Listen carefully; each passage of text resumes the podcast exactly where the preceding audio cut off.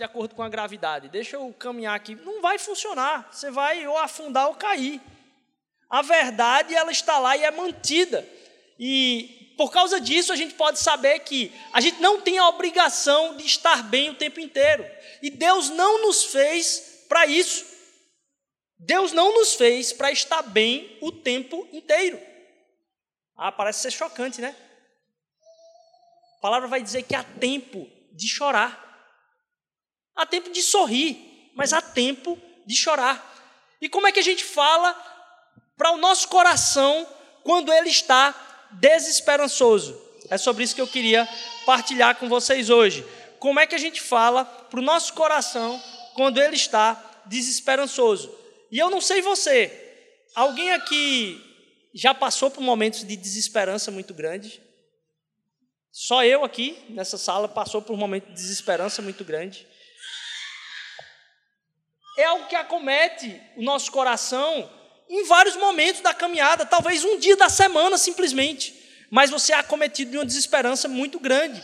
Quem já teve inclusive frustração com Deus? Eu tive várias frustrações com Deus. É engraçado que a mensagem que Jesus traz para a gente é que está lá em João capítulo 14 é: eu deixo para vocês a paz, eu dou para vocês a minha paz, mas eu dou para vocês não como o mundo a dá. Não se turbe o vosso coração, nem se atemorize. Opa, Deus está falando para a gente não se atemorizar e que Ele dá paz, mas ao mesmo tempo Ele diz que tem tempos de choro. Como é que isso funciona? Quando isso acontece, normalmente o que a gente pensa é, pelo menos eu vou citar aqui o meu testemunho, certo? As coisas não estão acontecendo como deveriam. As coisas são, na verdade, o oposto do que eu esperava. Eu não esperava que isso acontecesse. Por que isso está acontecendo comigo? Porque o que eu esperava era algo diferente. As coisas não estão acontecendo como deveriam. E a gente começa a sentir como se Deus tivesse errado. Eu ouvi de um humorista, e eu gosto muito de ver esses humoristas tudinho aí que tem nos YouTubes, né? E aí um deles começou essa semana, e aqui eu não estou falando de partido político, eu não estou falando de política, por favor, excluam a política desse, desse esquema aqui. Mas ele falou assim, ele disse, vocês ouviram que quem ganhou a Mega Sena essa semana foi uma ruma de deputado do PT? Aí ele disse assim, Deus, o senhor estava errado, né Deus? Espera aí, um bocado de gente apostando, sofrido, né, passando por miséria. Tu vai pegar um bando de políticos que fizeram uma cotinha e dizer assim: não, eu vou liberar todas as minhas transborda, os transbordares de bênção sobre essas pessoas que estão aqui precisando muito. O fato é, a gente olha para Deus muitas vezes e diz: Deus, está errado, não era isso que era para acontecer, você não está entendendo, e muitas vezes a gente quer apontar para Deus como deveria ser o trabalho dele, por causa das nossas frustrações, e isto é natural. Eu tenho muita raiva, muita raiva, quando eu fico doente. Muita, mas muita raiva. Eu fico insuportável. E eu tinha ficado doente um tempo muito longo, no início do, do ano, no final do ano passado, na verdade, início do ano. E passei o primeiro semestre todinho sem ter um dia que eu dissesse assim, poxa, parece que eu estou muito gripado aqui. Não, passei o primeiro semestre bem. E aí agora fiquei doente novamente. Estou há uma semana e meia doente. Nossa, como isso me tira do sério. Assim. Porque aquilo que a minha mente precisa funcionar numa velocidade, na CNTP da velocidade, ela não funciona.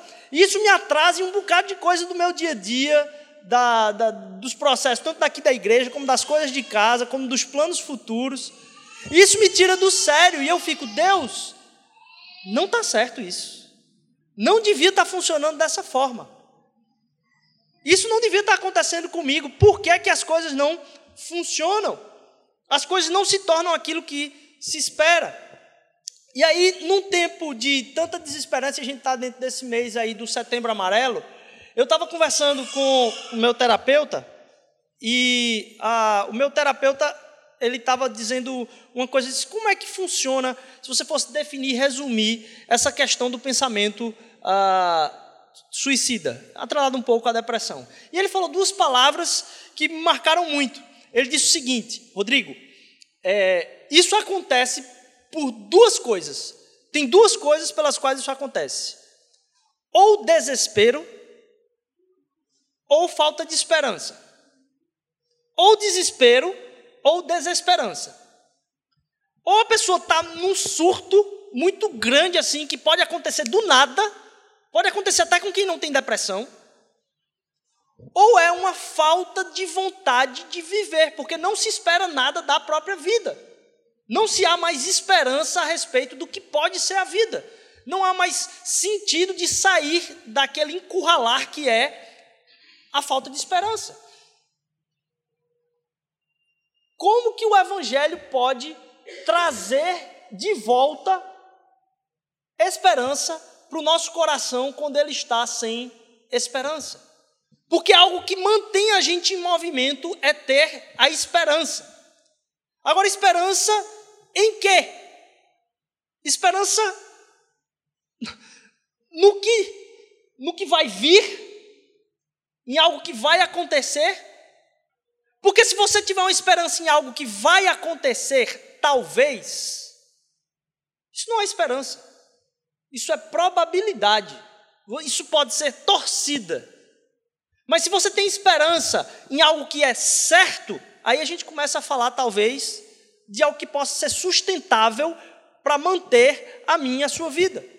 Então, em momentos tanto de desespero como desesperança, a gente tem que se apegar a algo que não se mexe, algo que não se muda, algo que vai estar lá eternamente, porque pode me sustentar em momentos de vulnerabilidade.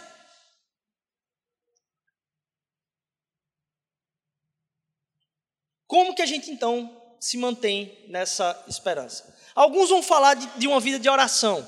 E aí, é verdade que uma vida de oração tem um poder ah, de manter não só a nossa espiritualidade bem, como manter nossa vida equilibrada. Isso é justificado, a gente viu semana passada aqui, até mesmo por aqueles que trabalham na ciência da mente a respeito de uma espiritualidade bem desenvolvida, ela é capaz de te colocar numa vida muito mais equilibrada, sem nem falar do aspecto espiritual, a parte de ciência. Mas mais do que isso, uma vida de oração, ela pode te libertar para viver naquilo que a gente colocou no começo, num caminho de paz. E eu estava ah, me questionando porque a oração é uma das coisas muito místicas, né? Oração é um negócio muito louco. O, só o fato de orar já é uma coisa louca. E poucas são as pessoas que não oram. Na verdade, quando a gente bota a cabeça no travesseiro, inclusive em momentos de desespero e desesperança, a gente clama para algo, e algo que não está aqui conosco, e algo que não é parte disso que a gente está vivendo. Então, esse clamor, ele é natural de todas as pessoas. Só que há, de certa forma, caminhos de oração que podem ser distúrbios de a gente imaginar que Deus vai retribuir na minha vida de acordo com o tempo que eu passo de oração. E aí, se eu estou enxergando algumas coisas que não estão dando certo, eu digo: eita, o que está faltando é eu orar mais, porque eu orando mais, Deus vai corrigir isso e vai fazer minha vida dar certo. Como se orar fosse um sentido de troca com Deus. Como se orar fosse um sentido que fosse eu vou orar e agora Deus vai me atender. Então a oração ela é completamente por interesse. Como então que Deus faz com que essa paz venha através da oração? Só pontuando o sentido da oração aí. E aí eu estava aqui essa semana com um do, dos, dos caras da obra aqui, e ele usou, ele é bem inteligente, o cara é muito inteligente. Eu disse, esse cara conseguiria um doutorado fácil, fácil, se tivesse oportunidade. Muito fácil, o cara é muito inteligente. E aí ele sempre está explicando as coisas. Vez por outra eu pego ele explicando para o ajudante da, da obra aqui, explicando alguma coisa, o cara sentado, ele explicando alguma coisa bem complicada. Ou então evangelizando o cara. Ele está lá evangelizando o cara, o cara sentado, ele explicando, porque a palavra, isso aqui. E ele me explicando uma hora ali, ele levanta assim, começa a explicar, como se estivesse dando uma aula mesmo. Ele disse: Isso aí, pastor, não é coincidência. Isso aí não é coincidência. E aí aquela palavra ficou na minha cabeça. Porque oração, ela não faz com que Deus faça coincidências acontecerem na nossa vida. A oração faz com que eu passe mais tempo com o ouvido aberto a Deus, é parte do meu conhecimento dele, e aí as coincidências acabam acontecendo na minha vida. Não porque ele mudou o trajeto de alguma coisa para passar na minha frente, mas como vi essa semana no tweet de, um, de alguém aí na, na internet, porque Deus coloca o meu coração aonde Ele está se movendo. Ele não se move em minha direção simplesmente para fazer o que eu quero, mas Ele coloca através da oração o meu coração nas coisas que Ele já está fazendo. A oração tem o poder de mover a Deus? Tem. Só que mais do que isso, a oração muda o meu coração. Porque eu paro de pensar nas coisas que me são urgentes e me coloco submisso a algo que controla o universo desde a eternidade. Eu estava ouvindo essa semana a, a respeito de, de, Essa semana o pastor Ed René veio aqui em Recife e eu estava lá e achei muito interessante como ele tratou a respeito de como nossa vida pode ser plena e descansar naquilo que a gente foi feito para ser. E ele fez uma distinção que na minha eu nunca tinha pensado nisso. Ele disse assim: um gato é muito diferente de um ser humano. E é que eu nem gosto muito de gato, então é, essa ilustração ainda é pior. E aqui tem um bocado de gente que gosta de gato. Perdão, perdão, amantes de gatos aí. É, mas ele disse assim: o ser humano é diferente de todas as espécies. Se você pega um gato, o gato já sabe o que é ser gato. Ele vem com o chip do gato. Se você pegar um gato novinho e botar uma vasilha de leite e uma caixa de terra, o gato novinho vai beber o leite, vai fazer cocô na terra e talvez, se ele for um pouco mais inteligente, vai cobrir o cocô com a terra da caixa de areia. Se você pegar uma criança recém-nascido e botar ali, então vamos lá engatinhando, e botar um prato de leite e uma caixa de areia, o que, é que a criança vai fazer? Ela vai derrubar o leite e comer a areia. Porque o ser humano é aquele que precisa aprender a ser humano. E aí ele vai desenvolver ah, várias coisas, mas uma das, das, das que ficou martelando na minha cabeça é a respeito de como então encontrar-se com Deus nessa jornada. E ele coloca três coisas, eu vou resumir muito rápido aqui, porque é outra pregação, né? É, Deus, é verdade que Deus está lá em cima? É verdade, Deus está lá em cima. Mas Deus não pode estar só lá em cima, no alto. Porque se Deus está tão lá em cima, eu posso viver uma vida de solidão, dizendo acreditar em Deus. E é por isso que muitas pessoas que acreditam em Deus acreditam num Deus que está só lá em cima. E passam uma vida solitárias, porque Deus é simplesmente aquele que rege as coisas no universo. É verdade que Deus, Ele está ah, em nós. É verdade, a palavra de Deus fala que Deus habita em nós. Quando a gente recebe o amor de Deus através de Jesus Cristo, a palavra diz que Deus passa a habitar em nós. O Espírito continua ministrando ali, dentro de nós. Agora, se Deus está em nós, e a gente começa a focar a vida toda a respeito só disso, muito provavelmente o que vai acontecer é, em muitos momentos, a sua opinião vai se confundir com a opinião de Deus. Porque você passa a pensar que aquilo que você pensa é o que Deus pensa, aquilo que você deseja é o que Deus deseja, e a gente volta de novo para aquela questão da oração de você tentar forçar Deus a fazer o que você deseja. Como encontrar Deus num momento de desesperança? Porque os filósofos vão dizer também que Deus está fora do mundo. Os filósofos vão dizer que Deus é um Deus que está para além do universo. Mas isso é conversa que vai desembocar em um bocado de gente também cheia de teologia e sem nenhum amor para dar. Mas a palavra de Deus vai dizer que Deus, Ele é amor. E aí, então, o, o, o pastor estava falando sobre como a necessidade da gente encontrar com Deus passa por onde a gente consegue enxergar objetos e atos de amor.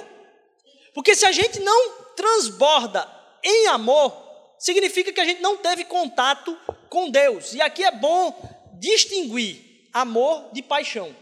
Porque paixão é um amor que pode ser muito confundido por um amor consigo mesmo.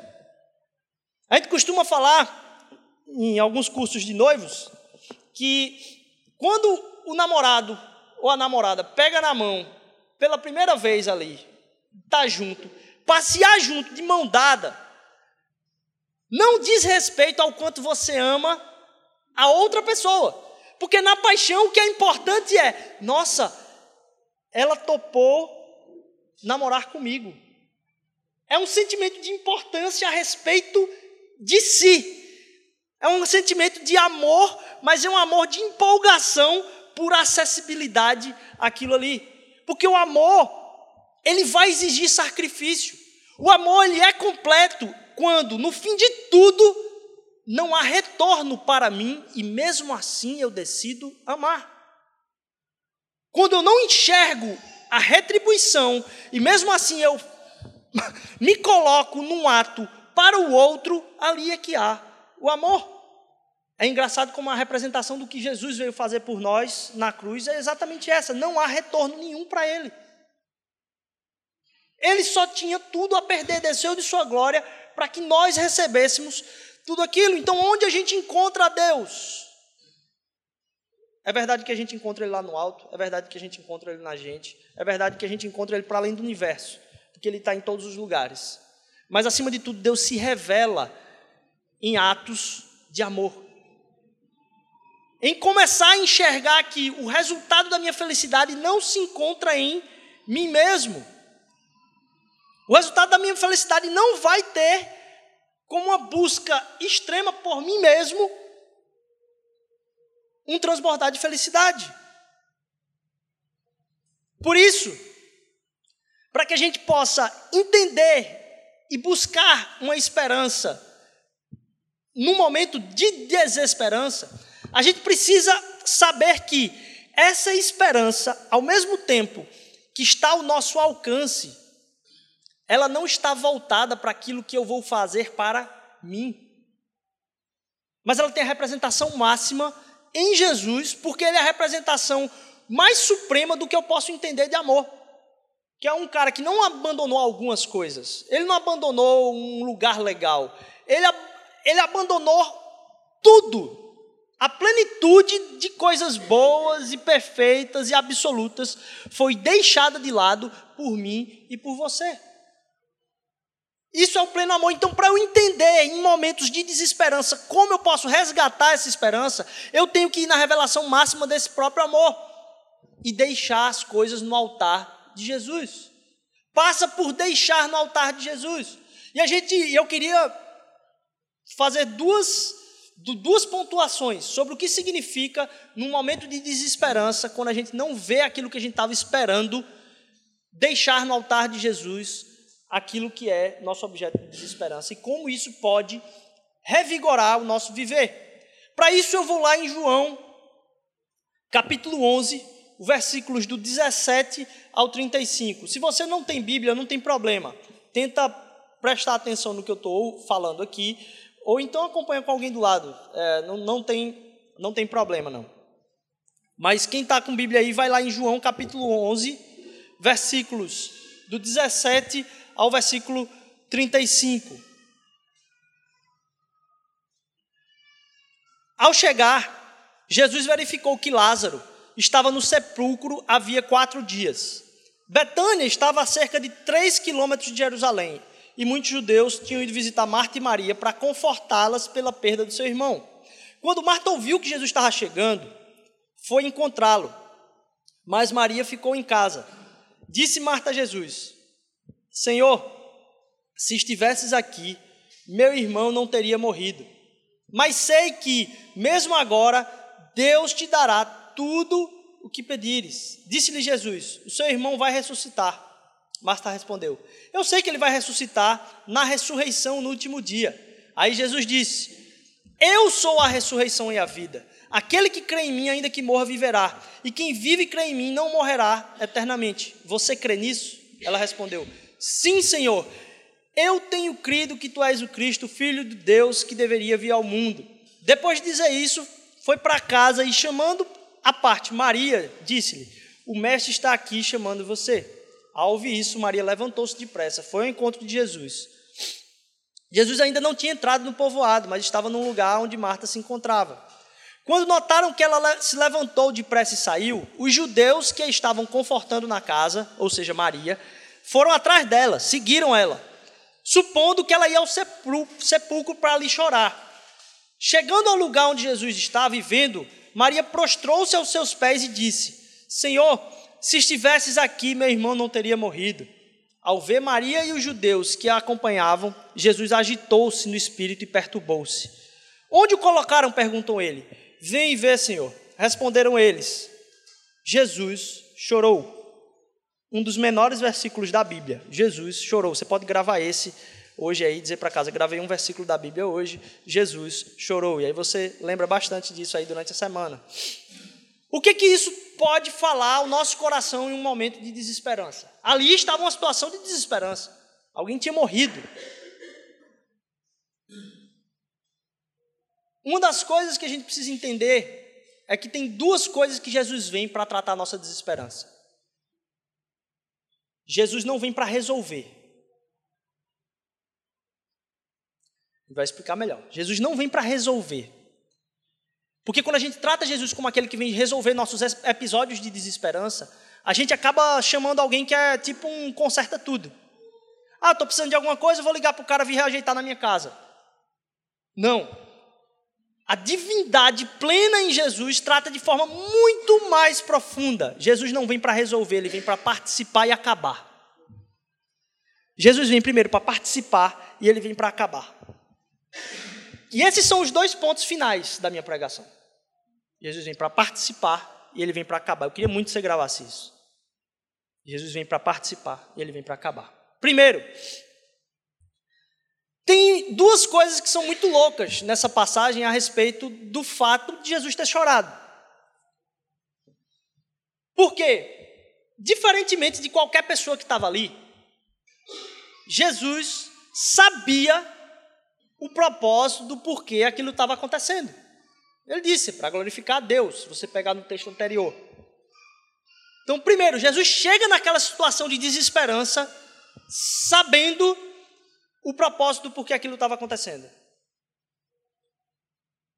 Mas, ele sabia o que ia acontecer em seguida. Ele sabia que ele ele todo mundo que estava ali está se alegrando daqui a 10 minutos com o fato de que Lázaro havia ressuscitado. Lázaro iria ressuscitar. O que torna o fato de Jesus ter chorado mais louco ainda. Jesus, sabendo, primeiro, o propósito e, segundo, sabendo o que ia acontecer, mesmo assim, Jesus chorou. E ali, naquele momento, ele entrou para ressuscitar Lázaro. O que nos faz entender que Jesus, quando vem para fazer parte do nosso sofrimento, ele vem com a necessidade de participar daquele momento. Porque hoje, numa sociedade tão distraída, a gente às vezes quer se livrar do nosso sofrimento como se fosse algo que não, não faz parte da experiência humana. Sofrimento não é algo que faz parte da experiência humana. Então a gente quer se livrar disso o mais rápido possível. E a gente quer se livrar disso o mais rápido possível quando é conosco e quando é com os outros. É tanto que quando alguém fala para você que não está bem, você já começa a se agitar. Você diz: Ixi, o que é que eu falo, hein? O que é que eu falo para não ficar chato aqui nesse momento? O que é que eu falo para que esse momento não se torne tão constrangedor? O que que eu posso fazer para resolver essa situação? E à luz do Evangelho, nós somos chamados como Jesus, que vem para participar do nosso sofrimento. E a mensagem da cruz é essa: que você não está só no seu sofrimento, porque Ele veio e entrou no nosso mundo para participar conosco dos nossos sofrimentos. E Ele não tem ali a intenção de simplesmente fazer o passo de mágica e resolver. Mas Ele tem a intenção de passar por aquilo conosco e chorar conosco durante os tempos de sofrimento. Durante os tempos de desesperança, Jesus é aquele que está ao nosso lado, não simplesmente dizendo, ei, muda logo. Não, ele dizendo, eu estou aqui com você. E eu quero participar do que você está tendo neste momento, por mais doloroso que seja. E é por isso que esta frase é tão poderosa. Jesus chorou. Mesmo sabendo do propósito, mesmo sabendo do que ia acontecer, ele decidiu participar daquele momento e viver o sofrimento de toda uma aldeia que estava a prantear a perda de um querido. A escolha e a intencionalidade de quando alguém chegar para nós, e quando a gente entende que tem pessoas que não estão bem, a gente não está preocupado se a gente está resolvendo o sofrimento delas, mas estarmos muito preocupados em sermos intencionais e estarmos junto com elas em seus sofrimentos. E não querer se livrar de alguém que, poxa, está passando por um negócio ruim. E, e, muitas vezes é o que acontece. Essa pessoa não é chamada para muita coisa, porque ela não está na vibe. Que a gente entre na vibe delas e possa dizer: olha, eu estou aqui. Só. E chorar com os que choram. Estar junto dos que estão sofrendo, porque Deus está junto do nosso sofrimento. Primeiro, Jesus não veio para resolver, por isso a gente não precisa ter pressa de resolver o sofrimento, nem o nosso, nem os dos outros. Mas a gente precisa ter uma pressa de encontrar onde está Jesus e ficar do lado dele, sabendo que ele está conosco no nosso sofrimento. Ele não vai deixar de nos visitar, porque ele sabe do propósito e ele sabe do futuro. E é porque ele sabe do futuro que eu passo para o outro ponto. Jesus não veio para resolver, ele veio primeiro para participar. Mas Jesus não veio só participar. Mais do que resolver, ele veio para acabar.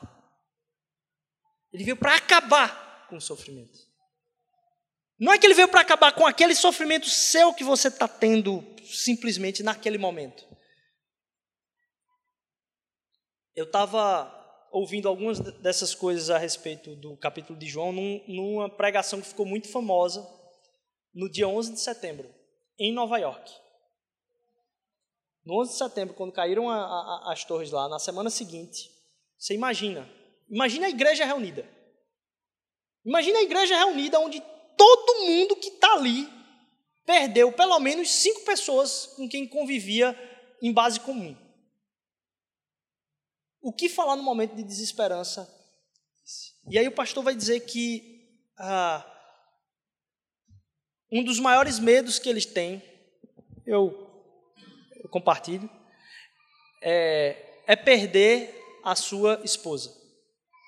Ele disse que acorda no meio da noite em, em, em pesadelos, onde a, ele tem um pesadelo que a esposa dele está falecida. E esse é um dos maiores um dos maiores medos que ele tem, diz que é recorrente pesadelos a respeito disso.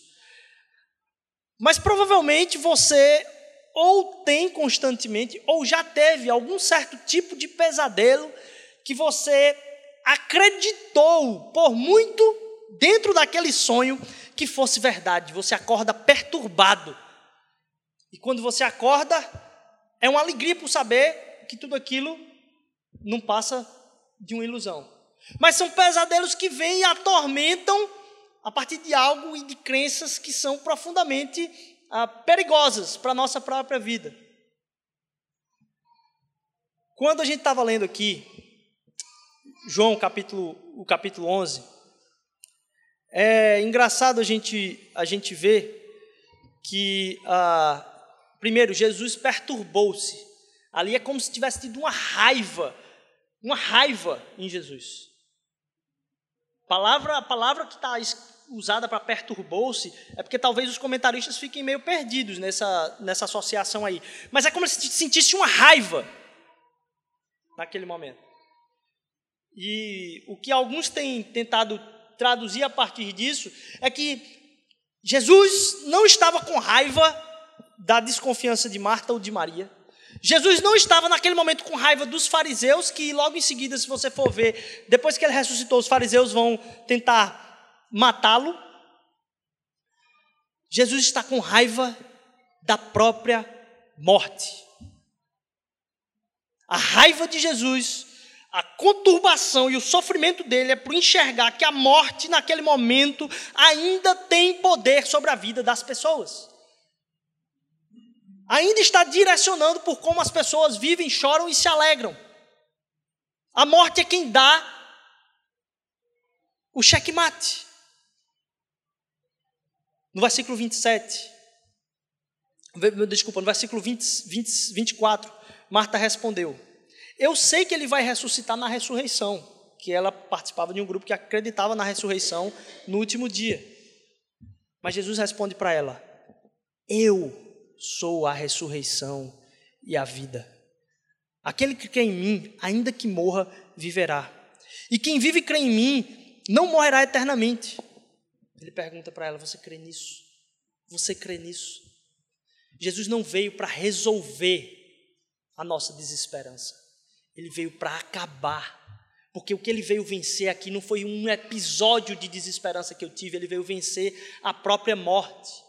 E por causa do que Cristo veio fazer por mim e por você, e o que foi a, a, a, alcançado naquela cruz, de a morte da própria morte, foi o que aconteceu na vinda de Cristo Jesus e na sua ressurreição. Nós somos ressurretos com Ele.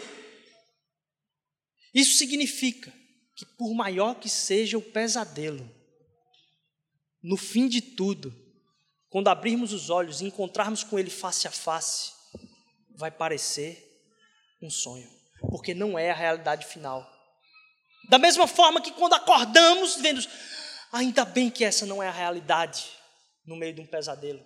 É isso que vai acontecer conosco quando encontrarmos, no fim de tudo, com a esperança em si, não com um episódio de esperança, mas com a própria esperança, que é o Filho de Deus vivo.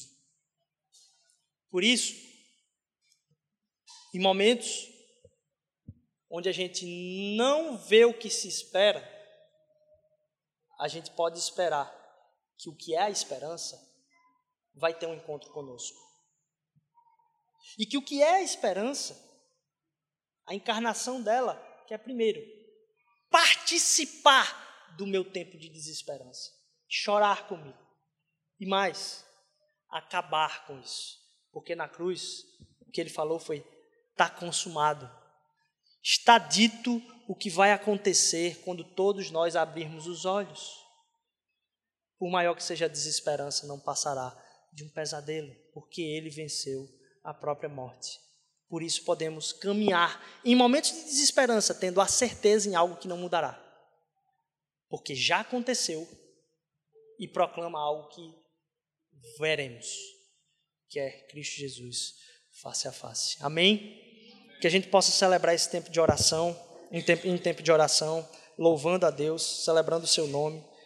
Ah, que hoje possa ser um dia para dizer para a sua semana: desesperança, eu sei que a esperança está aqui comigo, está chorando comigo e que ela já matou com isso. Vamos ficar de pé, vamos celebrar a Deus. Eu vou orar nesse momento.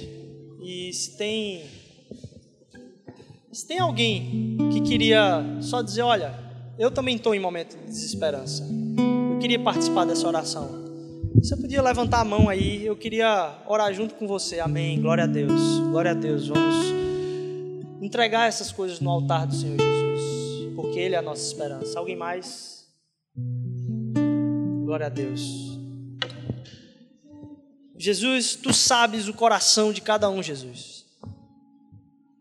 Tu conheces o profundo do nosso chorar, Senhor Deus. Tu conheces o profundo do nosso ser quando ele se encontra, Senhor Deus, em momentos de tristeza, Senhor Jesus. Na tua cruz, Pai, nós temos a certeza, Senhor Deus, que esta não é a palavra final, porque a morte não tem a palavra final, Jesus. É a tua esperança, Senhor Jesus, que reina, Senhor Deus, eternamente. Tu estás assentado no trono do universo, Senhor Jesus. Quem dá a palavra final, Senhor Deus, é o Senhor. Que a gente possa receber do Senhor, Pai, nesses momentos de desesperança, Senhor Jesus a tua participação em nosso sofrimento e a tua aniquilação de todo o sofrimento da terra, Senhor Deus. Obrigado, Senhor, pelo teu evangelho. Obrigado pelas vidas aqui hoje. Que o Senhor possa renovar aqueles que estavam em momentos de entregar no teu altar, Senhor Deus, coisas que são tão pesadas, Pai. Renova, Senhor Jesus. Vai no fundo do nosso coração, Pai, renovar mais, Senhor Deus. Aqueles que estão aqui com muitos sonhos, Senhor Jesus. Eu te entrego, Senhor Deus, os sonhos de cada uma dessas pessoas, Pai. Que o Senhor vá à frente, Senhor Deus. Que o Senhor dê propósito, Jesus. Que o Senhor ministre na vida bênção, Senhor. forma a gente te entronizar cada dia mais, Senhor Jesus. E de ter uma vida cheia de alegria verdadeira. Que a nossa semana possa ser uma semana vibrante, Senhor Deus. De celebração por quem Tu és. Em nome de Jesus. Amém.